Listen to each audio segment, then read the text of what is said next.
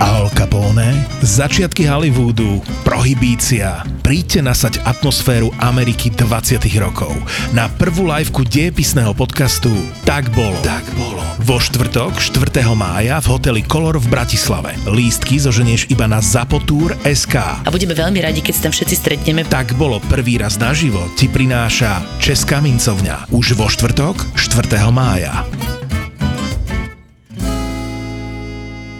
No ale čo, ak začal chat GPT, tak každý ťa volal do telky? Alebo každý chcel uh, rozhovor a tvoj názor? Trochu hej, ale skôr v minulosti ma volali, lebo sme boli jediní, čo, robili, čo sme robili AGI, takže vtedy ma volali a vždycky, keď bola nejaká téma, že myslím, že niekedy to bolo, keď boli nejaké tie open letre na to, že ako ne, nerobiť autonómne zbrania a tak, to bola taká typická téma, ktorá ľudí zaujme a novinárov tiež tým pádom.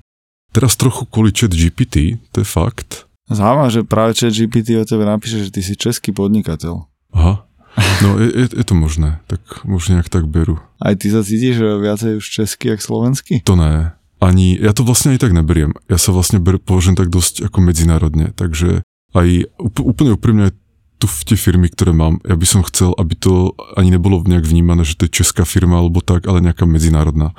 A to, kde je nejaká daňová rezidencia, že to bola nejaká technikália ta, tak si myslím, že by to malo byť za 5 rokov. Lebo aj tak máme medzinárodný tým, že už teraz, neviem, teraz to kľudne môže byť aj polka ľudí, ani není v Čechách.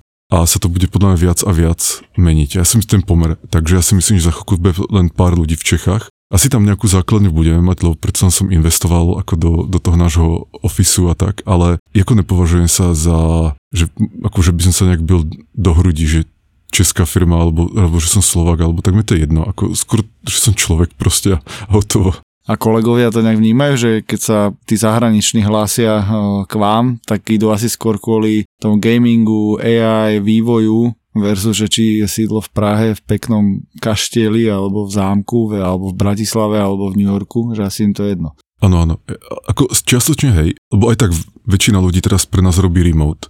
Takže im je to vlastne ako v zásade im to je jedno, hej, že aký máme office. Myslím, že ich to poteší, keď vidia, že oranžeria, že asi, asi mi záleží na tom a toho investujem a tak. A takisto, keď máme raz za rok nejakú party, že sa ako ľudia ako zletia do oranžerie, tak je, je to také príjemné to urobiť. Ale je to skôr nice to have, než že by to bolo ako nejak biznisovo nutné. Ale čo si napríklad myslím, ja som bol teraz na mesiac v San Francisku na takom prieskume, som si chcel pozrieť, že aké by to bolo, keby som žil tam a vlastne rozvíjal ten biznis zo Silicon Valley alebo z San Francisca s prístupom k tým investorom, tým developerom, ktorých tam majú, prípadne novinárom a celkovo tá, tá, taký ten ekosystém a tá kultúra podnikateľská ke v Amerike versus na Slovensku alebo v Čechách, tak som to chcel ako naživo otestovať, aby som na to nešpekuloval.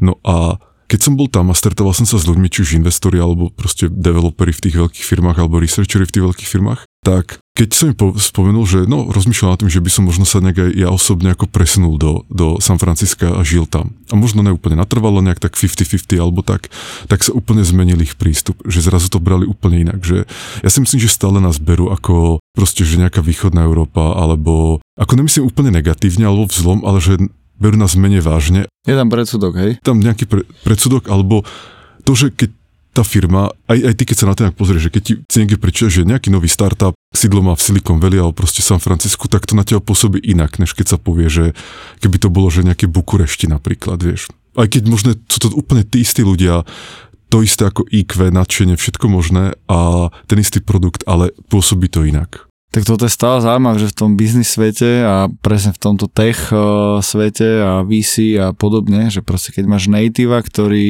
je UK, Australian alebo San Fran, tak stále ti to dáva nejaký edge, stále máš nejakú výhodu kompetitívnu, len kvôli tomu, že pekne rozprávaš po anglicky.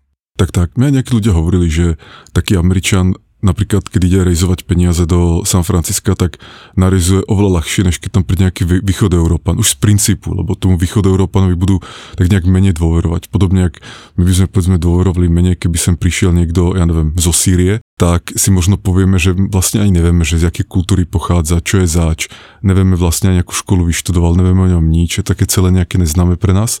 A to nemyslím ako vôbec vzlom alebo nejak, nejak rasisticky, ale len jednoducho, že je to ako niečo, čo nepoznáme. Takže v tomto oni majú určite väčšiu výhodu, tí Američania.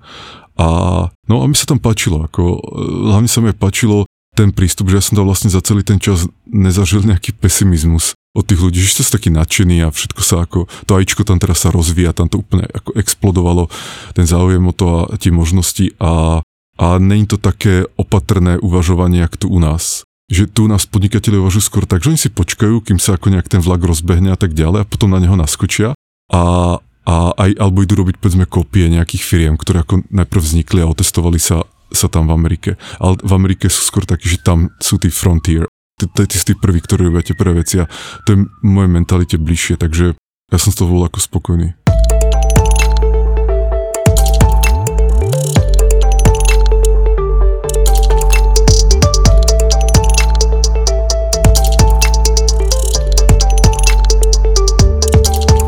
Kamoži podnikatelia, živnostníci, foundry, kto rozmýšľa udržateľne a chce tomu prispôsobiť svoje podnikanie, má práve teraz možnosť od ČSOB na získanie úveru pre zdravšiu zem. No a čo to presne znamená? Ak plánujete kúpu a inštaláciu solárnych a fotovoltických panelov, boilerov so solárom, či tepelných čerpadiel, určite si pozrite nový produkt v portfóliu ČSOB. Zameraný je totiž na živnostníkov a malé firmy. A získate úsporu elektrickej energie, predlženú splatnosť úveru a to bez participácie klienta. Pri štandardných úveroch totiž klient musí investovať čas vlastných prostriedkov, pri týchto úveroch nemusíte investovať nič. A čeresnička na záver, je to bez poplatku za spracovanie úveru. Viac o podmienkach sa dozviete na ČSOBSK, Úver pre zdravšiu zem.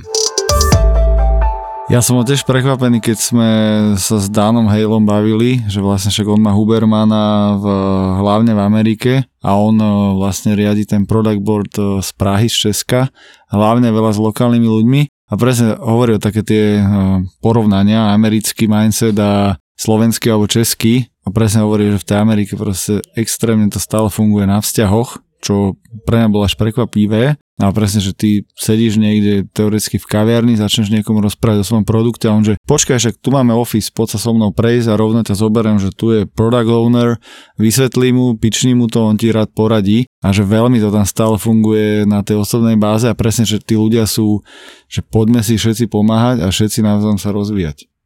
Ešte ja som počul taký názor, že uh, jak hlavne v tom IT to funguje tak, že vlastne ty nevieš, kto bude tá ďalšia star, že to môže byť fakt nejaký 20-ročný chlapec, ktorý možno teraz vyzerá divne, má divne nápady a tak ďalej, ale za 5 rokov, za 10 rokov možno z neho bude founder nejakého obrovského startupu a vlastne toto si všetci tak nejak podvedome uvedomujú, takže nikto nevie, koho si akoby, koho nenaštvať, alebo aj komu napríklad pomôcť, lebo sa mu to môže ako spätne vyplatiť potom za tých 10 rokov.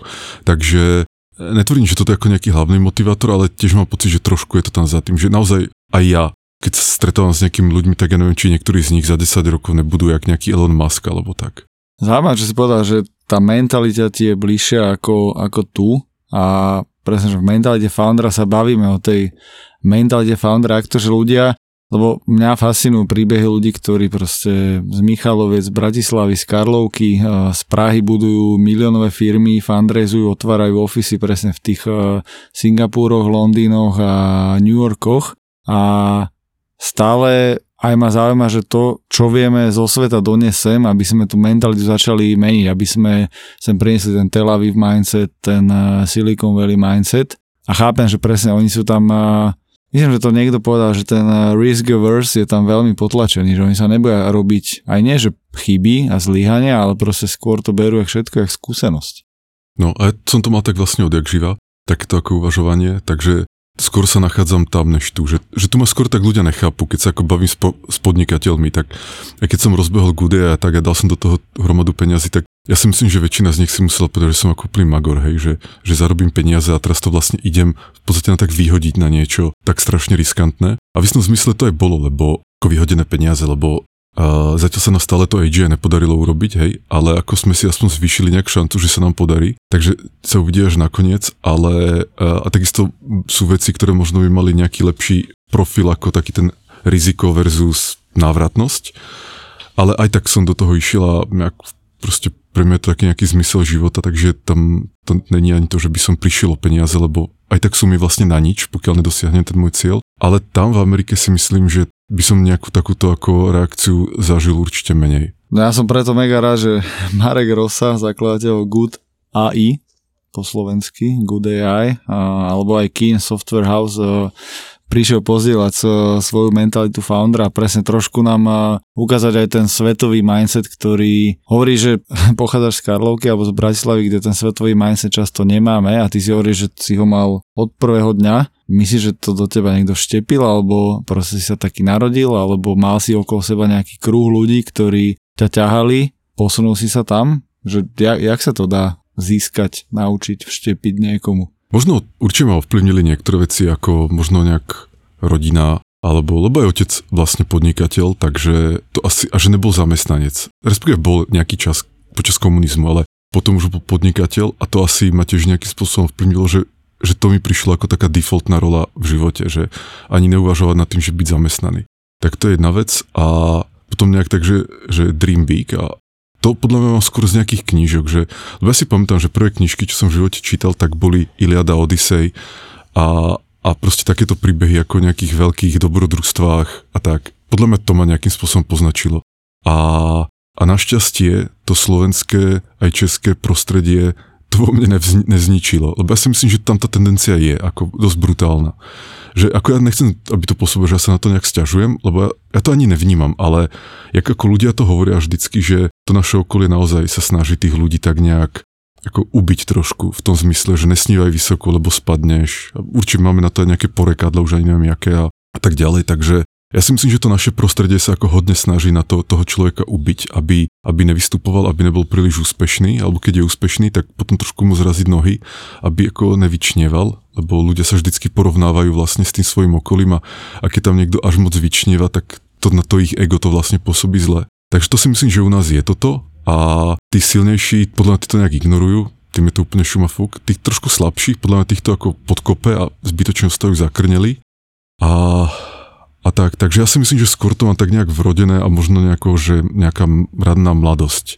A prečo teda stále sídlo v Prahe, že je ambícia ukázať aj akoby, že payback ekosystém a regiónu, že pozrite sa aj z tohto mini regiónu s, takouto, s takýmto narratívom vieme proste robiť firmu, ktorá má proste miliónové obraty, že to je akože hlavná motivácia, prečo sme stále v Prahe. Jak som aj hovoril, že pre mňa ani není dôležité, že či máme sídlo v Prahe alebo niekde inde.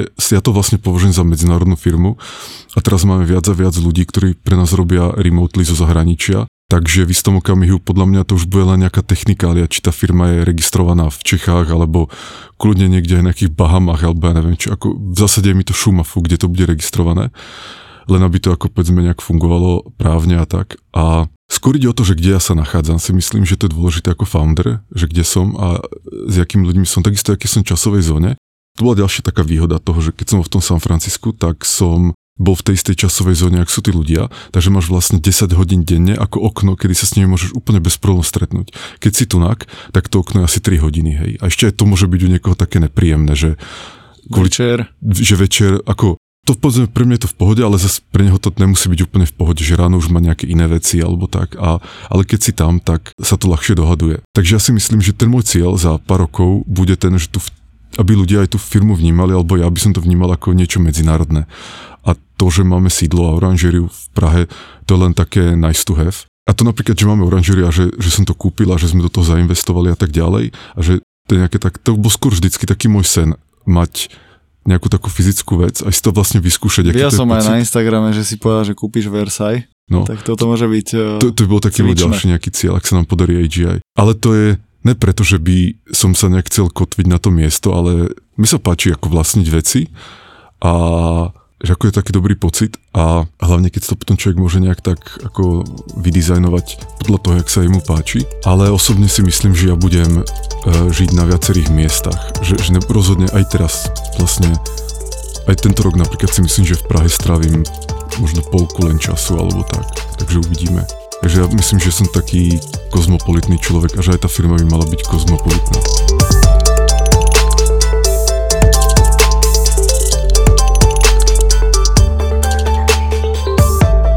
Čiže si povedal, že si do Goodea investoval veľké prachy, na začiatku možno nejakých 10 miliónov dolárov. Čo sú vlastne pre teba peniaze tým pádom? Prostredok na to, aby som dosiahol to, čo chcem.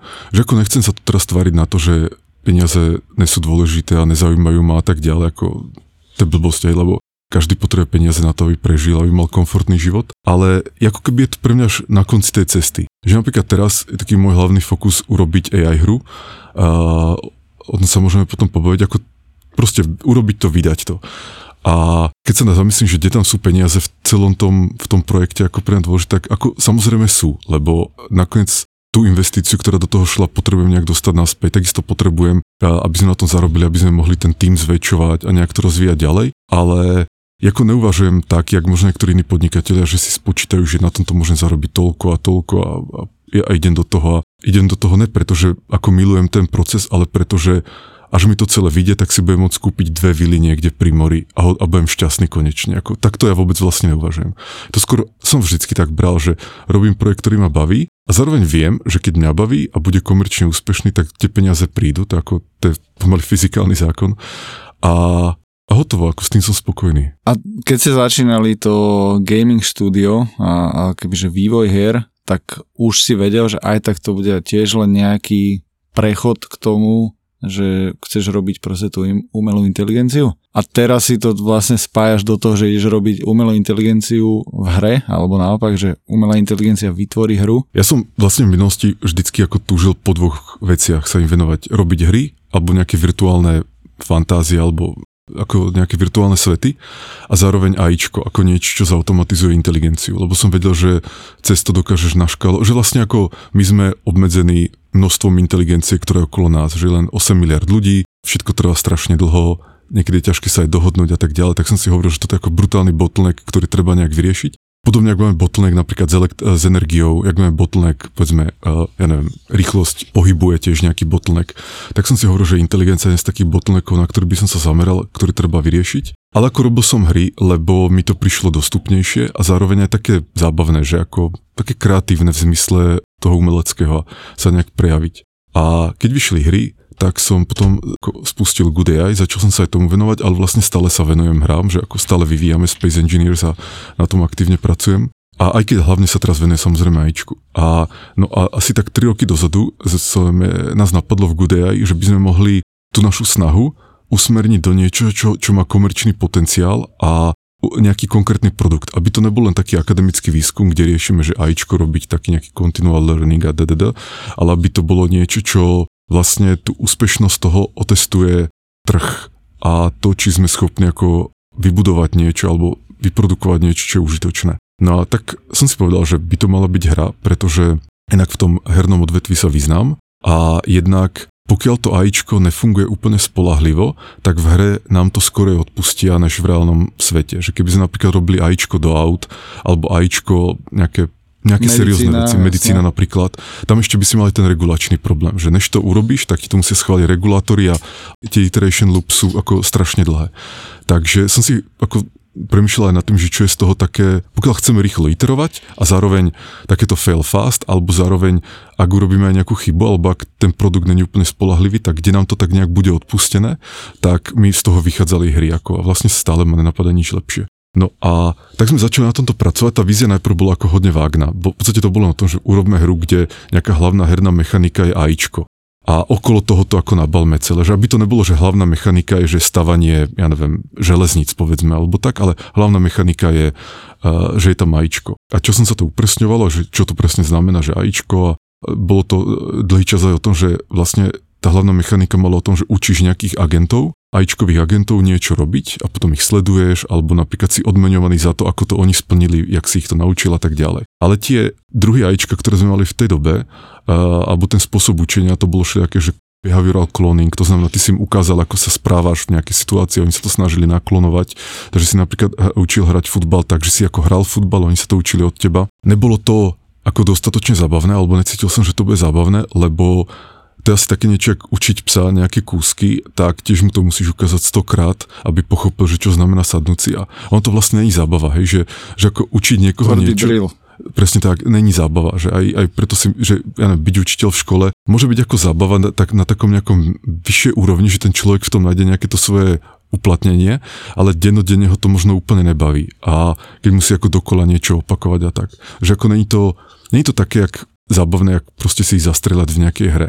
A tak sme na tom ako pracovali ďalej. Medzi tým, ale to bolo asi dva roky dozadu, uh, sa začali uplatňovať tie large language modely, tie LLMK. Ako, teda, ne, že sa začali uplatňovať, ale videli sme, že začínajú mať zaujímavé výsledky a vlastne fungovali ako také generátory príbehov. Tak sme si povedali, že čo keby sme tie dve veci prepojili a v podstate zobrali ten language model ako generátor správaní tých agentov v tej našej hre. A to znamená, nebude nejaký náš hardkodovaný skript generovať to správanie toho agenta, ktorý hovorí, že vidím nepriateľa za útočím, som hladný, idem sa nájsť. To ako bežne sa to v hrách presne takto programuje alebo skriptuje. A, ale to nám prišlo ako nedostatočne flexibilné, zároveň tam není schopnosť, že by sa ten agent vedel doučiť nové veci. Zároveň tá emocionálnosť tam není úplne jednoznačná, že Není úplne jasné, že napríklad nevieš mu nastaviť nejakú povahovú vlastnosť a podľa tej sa on chová, že napríklad zbabelý, odvážny alebo niekoho má rád, niekoho nemá. Jednoducho robiť to tým tradičným spôsobom mi príde úplne peklo, že by sa všetky tie veci museli skriptovať a vždycky by to bolo jak vlastne taký tradičný prístup pred 20 rokmi gajičku, kde sa vytvárali pravidlá a potom sa pridávali pravidlá, pridávali pravidlá, ale tak sa to nedá robiť. Že ten opačný prístup od machine learning je ten, že máš nejaké dáta alebo máš nejaké príklady toho, jak sa ten systém má chovať a potom vlastne použiješ nejakú optimalizáciu na to, aby si neurónku naučil uh, emulovať tie dáta v podstate, alebo ako uh, generovať tie dáta tak, jak ten zdroj. Ten nápad bol taký, že tie large language modely v podstate vedia emulovať ľudí. Keďže vedia emulovať príbehy, tak vedia emulovať ľudí a na to, aby vedeli predikovať ten text, teda sa museli naučiť emulovať ľudí, naučili, no, museli sa naučiť niečo ako world model. To znamená, že naozaj rozumejú tomu svetu, tej kauzalite, a tak sme si povedali, že takto skúsime. Najprv sme to skúsili na nejakých konverzáciách, že sa dalo s tými agentami v tej hre konverzovať a oni vlastne emulovali nejakú personalitu, takže sme povedali, že ja neviem, si muž, toto máš rád, toto nemáš rád, takýto tvoj vek, takto sa chováš a no sa s ním človek baví a má z toho nejaký zážitok, ale že sa s ním baví tak, že nie, že vyberá z nejakých predpripravených dialogov, jak je to dneska bežné v hrách, ale že s ním píšeš, keď si píšeš na WhatsAppe alebo takto s niekým to bolo dobre, ale stále mne osobne to neprišlo ako dostatočne taká, že, taká killer feature. Čo mi prišlo, že stále to není 10 krát lepšie než to, čo je v hrách, že namiesto toho, aby som si vyklikával nejaké dialógy, to tam budem vypisovať, to mi prišlo také, že ono je to možno ešte aj horšie vo výsledku, nie? Že ako budem tam musieť ťukať do toho. A tak sme ako pracovali na tom ďalej, potom nás napadlo, že by sme mohli ako ísť o krok ďalej a skúsiť, že celé správanie toho agenta bude emulované tým language modelom. To znamená, ten language model sa rozhodne, že chce, ten agent chce ísť tam. Alebo keď vidím takéto a takéto veci, tak na to zareagujem takto a takto. Alebo niekto mi niečo hovorí, nejaký iný agent, tak ja na to zareagujem takto a takto. Prípadne si môžem do dlhodobej pamäte zapisovať tie skúsenosti, ktoré som zažil. Takže čo som videl, čo som si myslel, s kým som čo konverzoval, toto všetko, ak beží v hlave toho agenta, tak sa zapisuje do tej dlhodobej pamäte. No a tak sme do toho išli, do tohto smeru. Ono to vlastne bolo ako dosť riskantné v tej dobe, lebo tá kvalita tých language model ne, nebola tam, kde je dneska chat GPT, že on to bol ako fakt slabé. Pred, ešte pred rokom, ešte aj v lete, ja si myslím, som od toho nemal také veľké očakávania. Som si hovoril, že ty brďo, nech to aspoň trošku nejaké správania emuluje a tam, kde to bude fungovať nejak blbo, tak to nejakým spôsobom ako obmedzíme a, a, a schováme to pred hráčom, aby to vlastne nevidel. Ale niekedy koncom roka minulého ten náš confidence v schopnosti language modelov vzrástol, medzi tým prišli aj nové modely, od OpenAI hlavne. A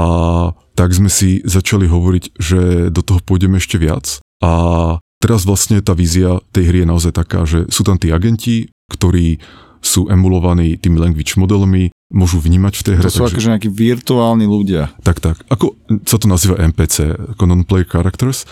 A tá hra vyzerá vlastne ako bežná hra, kde je top-down view, takže vidím tých nejaký svet z vrchu, ja ovládam jednu postavičku a vlastne tá postavička sa môže rozprávať s tými ďalšími postavičkami a oni si žijú nezávisle odo mňa. Oni majú vlastné ciele, vlastnú long-term memory, takže sa učia, môžu medzi sebou komunikovať. A napríklad takú jednu scénku, ktorú sme si nahrali ako video a ja som to potom ukazoval aj teraz v San Francisku, a na tom som získal super feedback, bolo to, že to je vlastne scénka, kde je hráč a dve dva títo agenti. Je to tam manžel a manželka.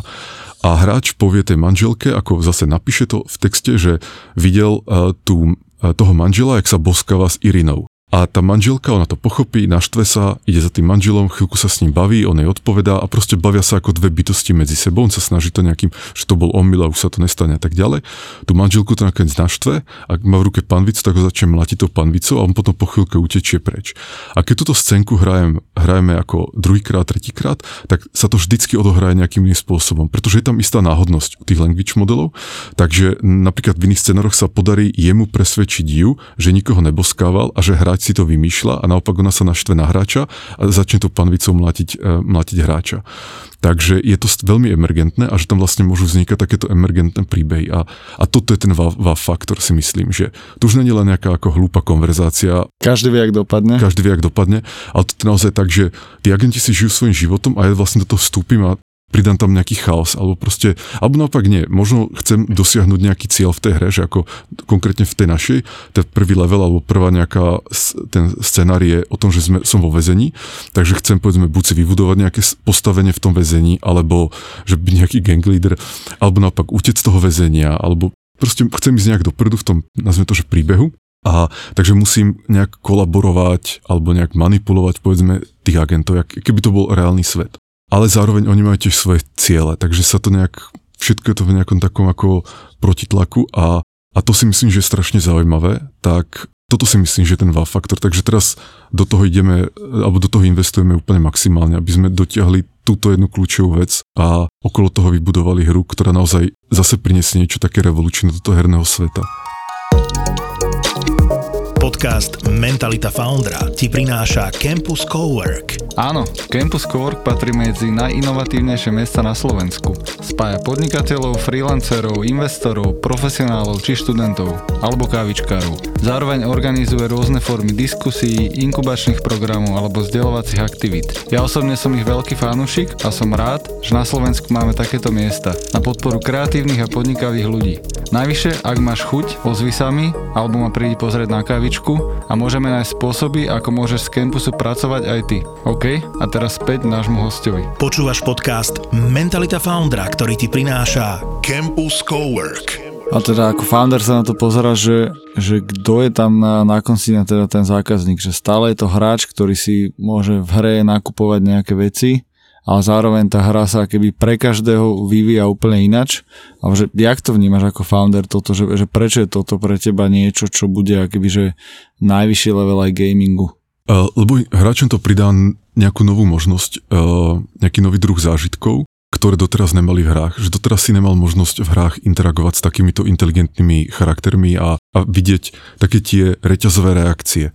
Že tu som hovoril, že vlastne ten príklad, čo som spomenul, to je len ty povieš jednu vec a vlastne to spustí taký butterfly efekt. A toto nebolo možné ako dneska v hrách. Ja poviem, poviem že príklad. Napríklad ja častokrát hovorím v týme, že Space Engineers, tá naša hlavná hra, a táto AI hra, že vlastne oni sú na takom abstraktnej úrovni úplne totožné hry, pretože Space Engineers je tá emergentnosť v tom, že dáš pár blokov dohromady, jak v Legu, a postavíš nejakú vesmírnu loď alebo nejakého robota alebo auto a to má nejakú, keď tie veci, keď tie jednotlivé bloky začnú interagovať, tak získajú celý ten táta napríklad loď, alebo ten, my to nazývame grid, získa nejakú schopnosť, ktorú, ktorá je viac než sumár tých jednotlivých častí. A takže je tam ako nejaká emergentná schopnosť, ktorá tam vlastne emerguje, keď tie jednotlivé časti začnú interagovať. A dostaneš oveľa viac, než len tie jednotlivé časti. A podobne je to aj v tej AI hre, kde tie jednotliví agenti sami o sebe, keby, si, keby nemohli spolu komunikovať a interagovať, tak je to také, že keď bavím sa s iným agentom, to je tak všetko. Ale keď oni ešte medzi sebou začnú interagovať, tak zrazu to množstvo situácií, ktoré tam môžu vyemergovať, je až nekonečné a je to vlastne oveľa zaujímavejšie, je tam oveľa viac prekvapení pre toho hráča. A my tam samozrejme robíme ešte také nejaké triky navyše, že... Ale tým pádom je možné, že ty ako founder tej hry alebo vývojár, že vlastne aj nevieš, čo by mal byť že endgame, keďže ona vlastne sa môže vyemergovať a vyevolovať úplne do oci čoho a ty vlastne aj nevieš, jak to môže skončiť. Áno, áno, to, to je strašne dôležité a to je inak zrovna jedna z takých vecí, čo v týme si viac a viac ako musíme ujasňovať, že není to ako lineárna adventúra, ktorá má nejaké jasné dejové body, cez ktoré sa odohráva od začiatku až do konca, ale je to, sa to vlastne kedy nazývalo, že non-lineár, alebo že open-ended, hej, že tam není ten, ten koniec ako otvorený, že není jeden konkrétny, že keď si dohral tú hru a hotovo. Dohral si už, nemôžeš vlastne aj pokračovať, lebo príbeh skončil, tak to tak v tejto hre pravdepodobne nebude a Podobne ako Space Engineers. Tam si ľudia, keď sa rozhodnú si postaviť takúto vec, tak si to postavia, potom ich napadne nejaká nová vec, tak si to postavia.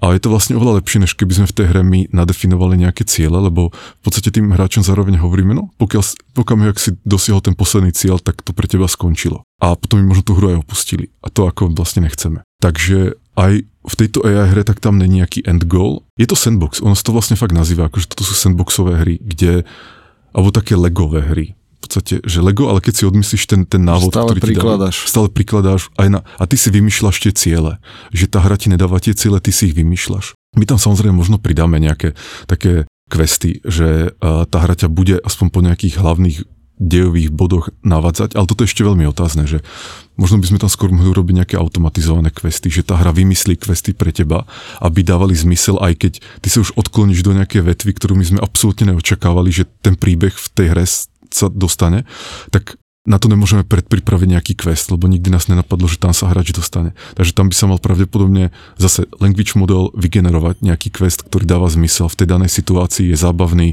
a tak ďalej. Napríklad jedna z takých zaujímavých vecí, čo, čo robíme, je to, že my ako keby dramatizujeme ten príbeh, pretože normálne tie language modely by sa, inak oni sú ako alignované na to, aby boli ako slušné a dodržiavali nejaké etické štandardy, jak chat GPT, hej, že ako nedovolí človeku nejaké, Hej. nejaké zlé veci. Náboženstva, vtipy o Tak, ženách. tak, ale my robíme ako entertainment, takže my tam potrebujeme tú drámu, my tam potrebujeme aj vlastne aj zlé charaktery, ako evil ľudí. Takže my musíme ako nachádzať triky, ak vlastne donútiť ten language model, aby sa choval trošku ako, ako nejaký napríklad ten charakter, ktorý je nejaký strážca v tej väznici, ktorý je surový, taký nejaký psychopatický rád, ubližuje tým druhým väzňom a tak ďalej. Ako nie je to jednoduché to dostať z tých language modelov, čo je možno také ako dobré, hej, že sa do, podarilo ich dobre natrenovať, ale Tak aj tvoja firma sa volá Good Tak, AI. Akurát, akurát do tej hry vlastne robíme také evil AIs, kvôli tomu e- tej entertainment hodnote. No a a takisto sa snažíme, aby tie, keď tí agenti medzi sebou začnú reagovať, tak aby častejšie dochádzalo k zaujímavým interakciám, lebo nevždycky k ním dochádza. Napríklad aj ten príbeh, ktorý som popísal, tak momentálne teraz on nastane taký zaujímavý výsledok, asi tak jeden z 20 pokusov. Takže to ako dosť dlho trvá, lebo není bežné, aby uh, v takéto situácii ako bežní ľudia sa hneď začali mlatiť panvicou, hej, alebo aby hneď tá manželka išla za tým manželom, že možno by chvíľku tam niekde špekulovala, rozmýšľala a po pol roku by sa odhodlala, že ho bude nejak konfrontovať alebo tak. Ale to není zaujímavé pre hráča, takže my to musíme trošku urobiť dramatické, podobne ako film alebo akýkoľvek príbeh, kde tiež neukazuješ tie nudné okamihy života tých hlavných postav, ale skompresuješ to len na tie najzaujímavejšie okamihy a prípadne tie najzaujímavejšie, ktoré tú dejovú linku niekam posúvajú. Takže my robíme to isté, že my to musíme fakt zdramatizovať, aby to bolo pre toho hráča zaujímavé. Takže to je taká, to je vlastne docela zaujímavé. To ma ani napadlo možno pred pol rokom, že niečo také tam bude treba.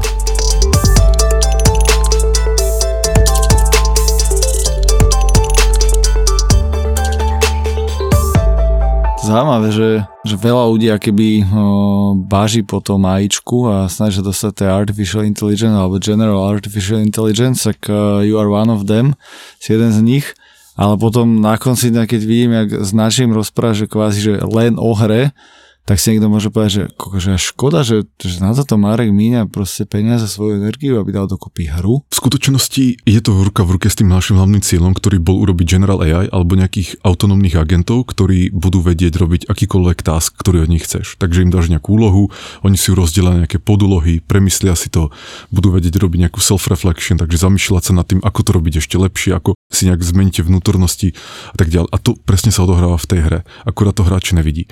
A akurát, že ten task je proste v, tej, v tom hernom prostredí, takže občasné zlyhania a tak ďalej nevadí až tak. Keby som mal týchto agentov pustiť napríklad mojim mailom a dokumentom, tak to by som neurobil dneska, hej, že to by asi dopadlo katastrofálne. Takže, takže tak, takže to je len taký ako uh, stepping stone k tým naozaj autonómnym agent, agentom, ktorí bežia na, v našich počítačoch a, a pomáhajú nás s ďalšími vecami. Ale my v skutočnosti robíme aj na tom. Na tom robí taký trošku menší tým, než na tej hre, ale, ale stále sa na tom robí. Podľa mňa veľa ľudí, ktorí toto bude počúvať, teraz uh, zachytilo, ak sa hovorí o takých projektoch ako AutoGPT alebo Baby AGI, potom ešte myslím Jarvis od Microsoftu a, a potom je milión ako forkov týchto vecí. Že teenage, Teenager AGI a dokonca vzniklo aj Chaos GPT, ktorého cieľom je ako zničiť ľudstvo. Takže takíto agenti, že vlastne je to language model in the loop. A ty vlastne používaš ten language model na to, aby si aké vyprodukoval svoje myšlienky, ktoré zase dáš do promptu v ďalšom kroku.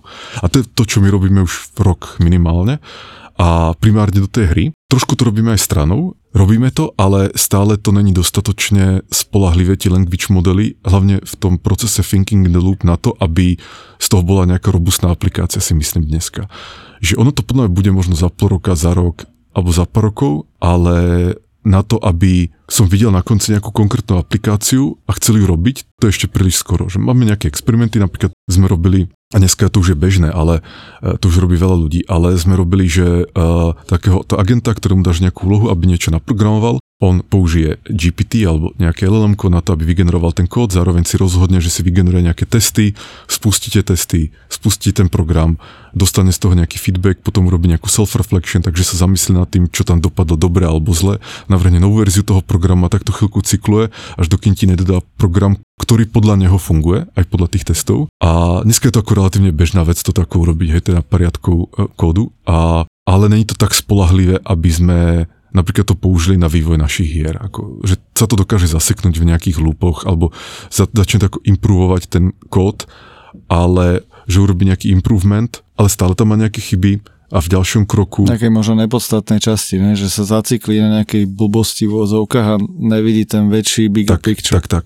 Alebo uh, niekedy opraví chybu, ale tou opravou spôsobí nejakú novú chybu a takže zase on si navrhne opravy, ale to len prehodí, že v tom ďalšom kroku zase opraví tú novú chybu a sa mu vráti tá stará chyba a tak ďalej. Takže takéto veci tam stále sú, není to spolahlivé. To je keby simulované správanie, že slabého programátora, ktorý proste napíše kód a vlastne je zlý, takže ho musí opravovať, ale vlastne to nevie urobiť, tak musí to zobrať nejaký senior, spraviť celý audit a ten kód vlastne aj tak prepísať. Ale tá vízia, ktorú ja mám v tomto, ako pre tento projekt, a čo by z toho mohol byť komerčná aplikácia potom neskôr, je to, že máš agenta, ktorý vo vnútri je možno hromada ďalších agentov. Než definuj toho agenta jednou vetou, že čo, lebo hovoríš stále o agentovi, ale že, že like si čo predstaví pod agentom? Agent je... Nejaký tvoj alter ego alebo tvoj pomocník? Napríklad aj Siri? tak aj, aj tak sa na to pozrieť, ale v čom je iný agent než chat GPT? Možno tak by som to povedal, že chat GPT len odpoveda na tvoje otázky, ale nebeží v nejakom lúpe, hej, ako v cykle. Že nemôžeš mu dať nejakú dlhšiu úlohu, aby na tom pracoval. On mu dáš nejakú otázku, on ti odpovie a tým to skončilo. Agent je ale niečo, čo dokáže bežať v lúpe, takže keď potrebuje napríklad 10 krokov na to, aby zvládol tvoju úlohu, tak si spustí 10 krokov a potom ti povie, že tak tá úloha vyzerá takto. To je jedna vec. Druhá, dokáže interagovať s nejakým prostredím alebo s nejakými túlami, takže vníma ako má vstupy a výstupy. A v prípade chat GPT vstupy sú, čo si napísal a výstupy, čo ti ako vypluje. A v prípade takýchto agentov v tej hre napríklad, e, čo vnímajú, je to herné prostredie a čo dávajú von, sú nejaké akcie v tom hernom svete. V prípade tohoto takéhoto univerzálneho asistenta alebo nejakého, nazvime to Siri, Siri na steroidoch, tak by to bolo to, že by vnímal prostredie v tvojom počítači, takže napríklad vidí, čo máš ako ako browser napríklad, tie dáta, ktoré sú v browseri. A výstupy sú buď nejaký text, ktorý ako tebe niečo hovorí, alebo napríklad môže, ti, môže byť aj rozhodnutie, že sa ťa chce niečo dopýtať, ako dodatočnú otázku, že ako môže pracovať samostatne, ale zároveň sa môže rozhodnúť, že by bolo lepšie sa ťa dopýtať nejaký ako ďalší detail, alebo ďalšie výstupy, ktoré môže mať môžu byť príkazy na použitie nejakých externých nástrojov, už napríklad si urobí nejaký web search, takže si niečo vyhľadá, alebo spustí napríklad nejakú kalkulačku, aby si to vypočítal, aby to nepočítal ten language model, aby to vypočítala kalkulačka, alebo spustí napríklad, že zapíšete niečo do nejakého fajlu, alebo vygeneruje nejaký program a spustí ten program v nejakom sandboxovom prostredí. Takže toto je agent. Niečo takéto, že Chat GPT je naozaj len vec, ktorá vygeneruje, e, vypredikuje text v podstate a, a tým to končí. A agent je niečo, čo beží v lúpe a má to nejaké vstupy, výstupy nejaké prostredie, vie to používať nejaké nástroje.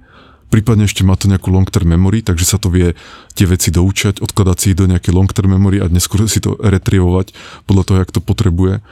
A také vylepšenia potom takýchto agentov sú v tom, že má to tu self-reflection napríklad, alebo nejaké self criticizing, to je veľmi dobrá vec. Keď sa nám to podarí urobiť ako hodne univerzálne, tak by sa to vedelo kritizovať akúkoľvek časť tej svojej architektúry, takže by sa to ako zlepšovalo, zlepšovalo, zlepšovalo a zlepšovalo aj to, jak sa to zlepšuje. To využitie je konečne praktické a vidím teda tak, že máš takéto asistenta a jedna varianta, jeden príklad môže byť ten, že mu dáš nejakú úlohu. napríklad, mm, ja neviem, chcem ísť na dovolenku, mám takýto budget, nájdi mi nejaké najlacnejšie destinácie a on sa vrhne na internet, bude vedieť, na akých webových stránkach to asi nájde na to odpovede, takže nejak, alebo si vygoogli povedzme, chvíľku bude googliť, hľadať, nejak sa zorientuje, zistí, že uh, povedzme na nejaké také a také webovej stránke sa nejaký dobrý blog o cestovaní, nejakým spôsobom spracujete informácie, skompiluje to dohromady a dá ti ako veľmi jednoduchú odpoveď, že doporučujem ti ísť tamto, pretože tdd. Niečo, čo ti chat GPT teraz nemôže dať, pretože napríklad nemá prístup na internet a takisto nedokáže fungovať v takomto lupe. To mi presne teraz hovoria kamoške, keď hovoríš presne o cestovaní, tak pripravujú konferenciu, má zaplatenú GPT-4 a dala mi, že vyhľadaj mi v tomto meste v rádiuse kilometra od prístavu najlepšie hotely biznisové pre biznis ľudí, entrepreneurs a investorov a proste vyplul on to prompt, ktorý dal aj v inom meste alebo v inom rádiuse, proste, že samé chybové hlášky a že nevedelo to fungovať ani keď to je napojené na kvázi internet alebo má to najnovšie dáta, takže stále je tam akože, tak to tí kritici stále hovoria, že v podstate to je len eh, veľký dátový model, ktorý sa môže miliť. A chápem, že o čom hovoríš ty, tak to není len tie dáta, čo tam vy nahádžete, ale on už si potom vie aj sám že vlastné dáta tvoriť a vlastné informácie v podstate on, keď to zjednoduším, tak má, má možnosť používať nejaké nástroje a jeden z nástrojov je, že môže vyhľadávať na internete, druhý nástroj je to, že môže pristupovať nejakej long-term memory. A takže sa ako dokáže učiť tie veci. A môže to byť nejaká databáza napríklad. Hej, keby, keby sme chceli, tak ho napojíme na nejakú databázu neviem, hotelov napríklad a bez si v tom nejak vyhľadávať.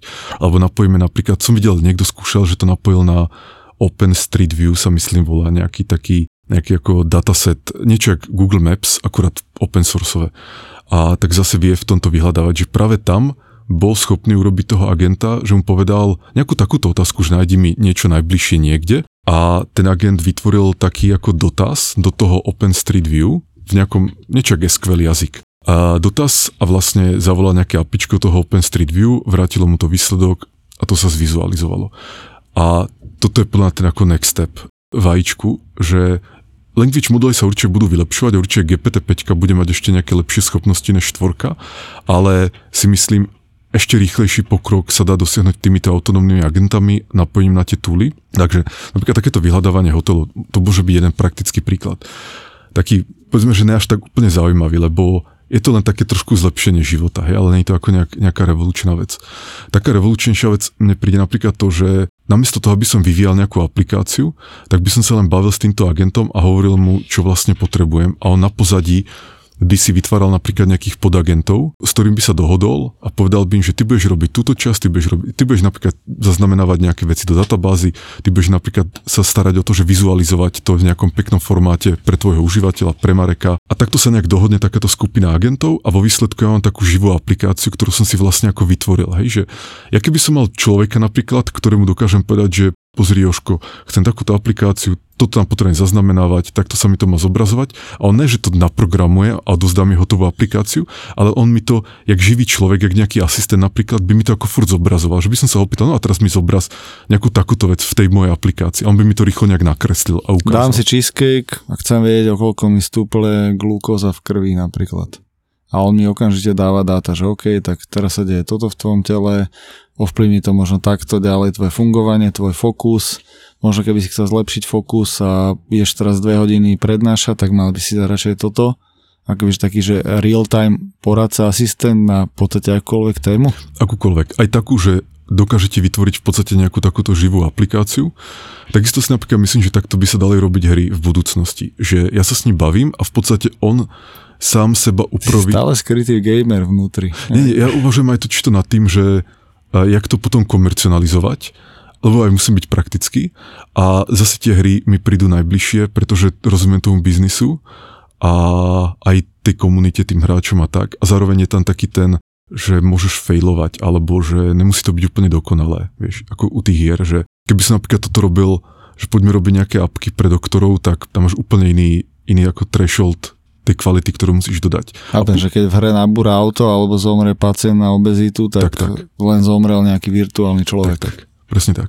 A plus naozaj tam budú, ak už nie sú aj zákon regulácie na použitie language modelov a prípadne takýchto agentov uh, v takýchto akože medical oblastiach alebo právnych. Že ja si myslím, že niektoré language modely to vyslovene majú zakázané v terms of use to používať na medical alebo na právne veci alebo na nejaký life coach a tak. Takže to ako tam by som bol hodne opatrný. ísť do tých oblastí teraz, zbytočne si myslím. No ale ten, ten asistent, ja si myslím, že aj budúcnosť bude taká, že budeme mať takýchto personálnych asistentov, ktoré pre nás budú ako zabezpečovať všetko. My nebudeme rozmýšľať nad tým, jak to zabezpečili, oni budú vedieť, na aké iné agenty sa obrátiť alebo iné túly. Že napríklad si hovoril s tým krvným týmto, tak ja by som to povedzme urobil tak, že to poviem tomu asistentovi a keby on nevedel, aké nástroje mám, používam, že napríklad nevie, aké hodinky mám, alebo a možno by to už vedel z nejaké predošlé interakcie, tak by rovno vedel, že OK, s tými hodinkami sa spojím cez takéto apičko a možno len od Marka potrebujem nejaký prístupový kód, ktorý z nejakého dôvodu nemám. Tak mu ho zadám, on si ho zapamätá v tej dlhodobej pamäti a odtedy je to vybavené. Keď sa budem opýtať, že už krvný tlak, ale ja neviem, niečo ďalšie, nejakú teplotu alebo tak, tak on bude presne vedieť, že sú tam tie hodinky, je na ne napojený cez nejaké apičko a, a dokáže sa tých hodiniek opýtať to, čo potrebuje. A ja nebudem musieť, pre mňa to bude skoro až ako mágia, že ja nebudem musieť rozmýšľať, že jak to dosiahol, cez jaké apička. Hej. Lebo úplne úprimne, aj ja to ani nepotrebujem vedieť také veci, hej, že to čo ma fuk, že teba zaujíma len ten výsledok. A takže ja si myslím, že svet bude naozaj za pár rokov o tom, že budú takíto agenti okolo nás, oni budú medzi sebou komunikovať, my s nimi, budú sa všelijak zlepšovať.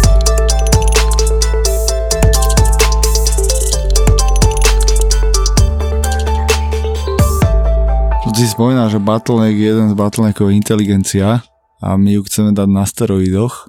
Toto je tá inteligencia na steroidoch? Títo viaci agenti, čo pre mňa pracujú a ja si to možno cez Neuralink alebo nejako sa s ním budem spájať, lebo asi aj nechceme zadávať písaním vôbec, ideálne iba myšlienkami zadávať príkazy, ale možno Aj hlasom. Hlasom. No, možno aj hlasom. Podľa mňa sa na to môžeš pozerať tak, že tí agenti budú niečo ako tvoji zamestnanci, ktorí ale nemajú žiadne vlastné ciele alebo nejaké Jednoducho, že fakt urobia to, ego čo chceš. nemá, presne. Ne, nemá to ego. On to nechce oklamať. Nechce on... oklamať, alebo ne, nepotrebuje sa on nejak ako realizovať, alebo nemá nejakú vlastnú víziu, napríklad, jak, jak nejak tú tvoju firmu riadi a tak ďalej. Proste chce urobiť... Chce vyriešiť vykonať, úlohu. Presne, vyriešiť úlohu, ako byť maximálne alignovaný s tými inštrukciami, ktoré si mu dal. Podobne, jak funguje chat GPT. Ako v tomto chat GPT podľa mňa úplne geniálne, že strašne dobre chápe, čo od neho chceš. Podľa mňa oveľa lepšie, než by to pochopil človek, lebo niekedy môže dať chat GPT takú ako hodne blbo sformulovanú otázku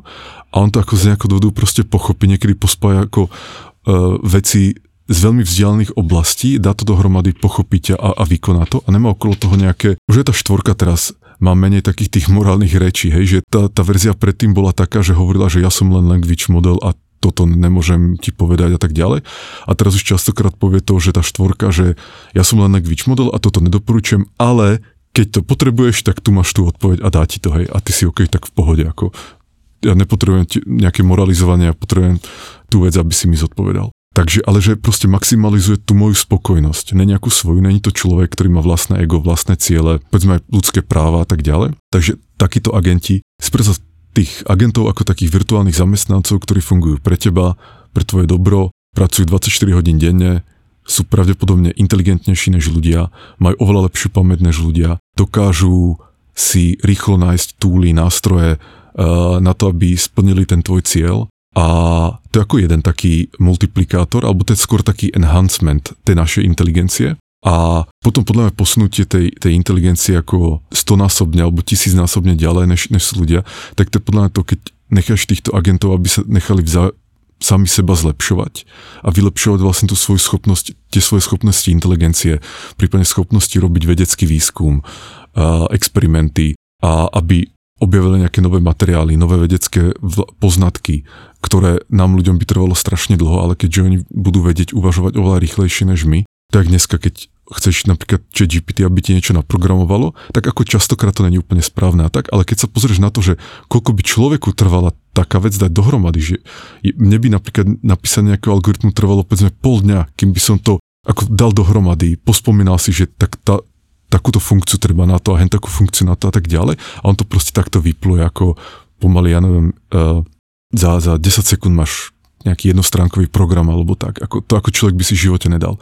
Takže tá rýchlosť premyšľania je už teraz vyššia a bude sa zvyšovať. A toto je tá skutočná ako multiplikátor inteligencie, ktorý pôjde 100 násobne, tisícnásobne, miliónásobne. Rozmýšľam, že či, či sa to vôbec pýta, či to je nejaké mrhanie potenciálu aj, aj toho rozhovoru, ale že, že ľudia, čo tomu neveria, alebo to zosmiešňujú, alebo aj kritici uh, už len chatu GPT, ktorý v podstate je tu pol roka medzi nami, alebo rok, že veľmi krátko, že ako veľmi má vôbec zmysel ich uh, presviečať na tú našu stranu, že daj tomu šancu, buď tomu open-minded, fakt nám to pomôže, uh, zlepší to na život, svet a tak ďalej, versus uh, proste dohadovať sa s nimi, že, že má to vôbec zmysel, energiu, uh, presviečať aj okolie, že OK, že daj tomu šancu, bude to super, má to zmysel. Mm-hmm. Má to zmysel? Podľa mňa môže mať, že ono je úplne normálne, že niektorí ľudia tomu nedôverujú, keď to nepoznajú a alebo aj zo, zo minulosti mali skúsenosti také, že jasne, že ajčko, že to je nejaká vec,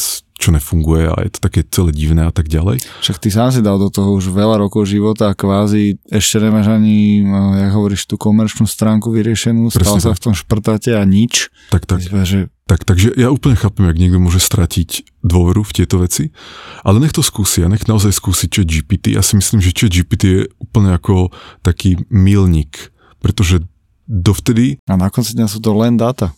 Sú, ale konečne je to niečo, čo je užitočné aj pre bežných ľudí a je to strašne ľahko pochopiteľné a zrozumiteľné. To je tá krása, že všelijaké, ja neviem, nejaký data mining a nejaký machine learning pre banky a tak ďalej, to možno im zarobilo nejaké peniaze, ale normálne to človek nevidí, hej, to niekde schované. Čiže GPT dokáže hociaký človek a nemusí byť odborne zdatný vyskúšať a vlastne pochopiť, že fakt to funguje. A není to bezchybné a tu zase potom môžu byť takí tí kritici uh, alebo skeptici toho AI progresu. Niektorí to podľa mňa robia profesionálne, že to je ich ako biznis, ako byť skeptik, na to si vybudovať nejakú komunitu a, a tak ďalej. A tých by som na jednej strane ignoroval, pretože vlastne nemajú čo povedať, hej, že len ako hľadajú nejaké také hnidopisky, že v takéto veci to nefungoval nejaký reasoning, alebo takúto vec, takýto príklad, ktoré by 5-ročné dieťa pochopilo, tak ten model to nepochopí a tak ďalej. Na druhej strane, ale to môže byť aj užitočné, že uh, aspoň ukážu nejaké príklady, kedy to nefunguje a kde sa dá pracovať na zlepšení, že? Takže, takže tak. Ale väčšina týchto skeptikov podľa není ako reálne užitočná, že reálne sú užitoční tí ľudia, ktorí vyvíjajú tie systémy a v rámci nejakého testovania benchmarkingu na tie nedostatky sami dojdú a, a pracujú na zlepšení. Takže sú, sú takí podľa niektorí, ktorí vyslovene si urobili kariéru, ako PR kariéru v tom, že ako, ako hejtovať AIčko a ten AI progres. A by som sa len pozrel ako na niektoré fakty, ktoré hovoria, môže to byť užitočné, vedieš, ok, tak v tomto to zlyháva, dobre to viem, na to si budem dávať bacha, ale inak by som ich ignoroval. A dokonca taká sranda, že taká skupinka niekde, ktorú sledujem, práve takto aj, trošku aj tak zo srandy, hej, že niekedy človeka baví ako sledovať takéto, takéto tú, tú, tú drámu, tak pred pár mesiacmi vypisovali furt o tom, jaká je chat GPT neschopné, jak nezvláda, ja neviem, jak v takomto nejakom kognitívnom teste zlyháva, kde die, dieťa nezlyhá tak ďalej, potom prišla štvorka, tak ten zoznam veci, kde to zlyháva sa im zmenšil ale zase si našli nejaké dôvody a teraz zase začínajú riešiť to, že AIčko je strašne nebezpečné a za chvíľku nás všetkých zabije. Takže oni sa preklopili z toho, že AIčko je úplne neschopné a vlastne ignorujte to, lebo tam absolútne nič nefunguje do ako fázy alebo do režimu, že AIčko nás všetkých hneď zajtra zabije. Takže je to zaujímavé a skôr to berem pre niektorých vyslovene ako PR, že len sa chcú zviditeľniť a, a tých by som ako, ja ich sledujem, lebo je to také trošku drama, taký bulvár, ale ako čisto prakticky by som ich ignoroval.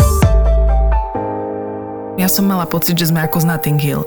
Že on je taký ten opatrný, ale veľmi nežný a milujúci Hugh Grant a ja som taká tá trošku naveľa, ale v skutočnosti veľmi neistá Julia Roberts. A neviem, prečo som mala odrazu očakávanie, že môj muž urobí tie meniny výnimočnými, že vstúpi do obývačky, v jednej ruke šampanské, v druhej ruke nejaký ovládač s tlačítkom a všetci si budú hovoriť, čo to on ide robiť, čo to on ide robiť s tým tlačidlom, zrazu to stlačí, za oknami ohňostroj, lietajúci balón, z ktorého zliezajú akrobati cez okná, priamo k nám do obývačky a začína sa program.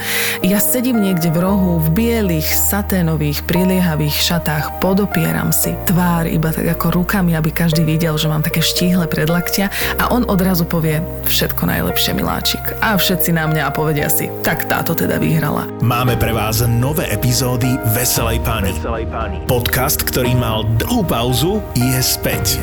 Veselá pani je späť. Rozmrazila som to bravčové stehno. Už bolo rozmrazené. Vôbec sa mi nechcelo do toho stehna púšťať. Vôbec sa mi nechcelo s tým mesom babrať. Aj napriek tomu som ten obed robila. Pričom viem, že pri mojom varení platí jediné pravidlo. Nevar, ak máš byť potom pizda. Veselá pani je späť.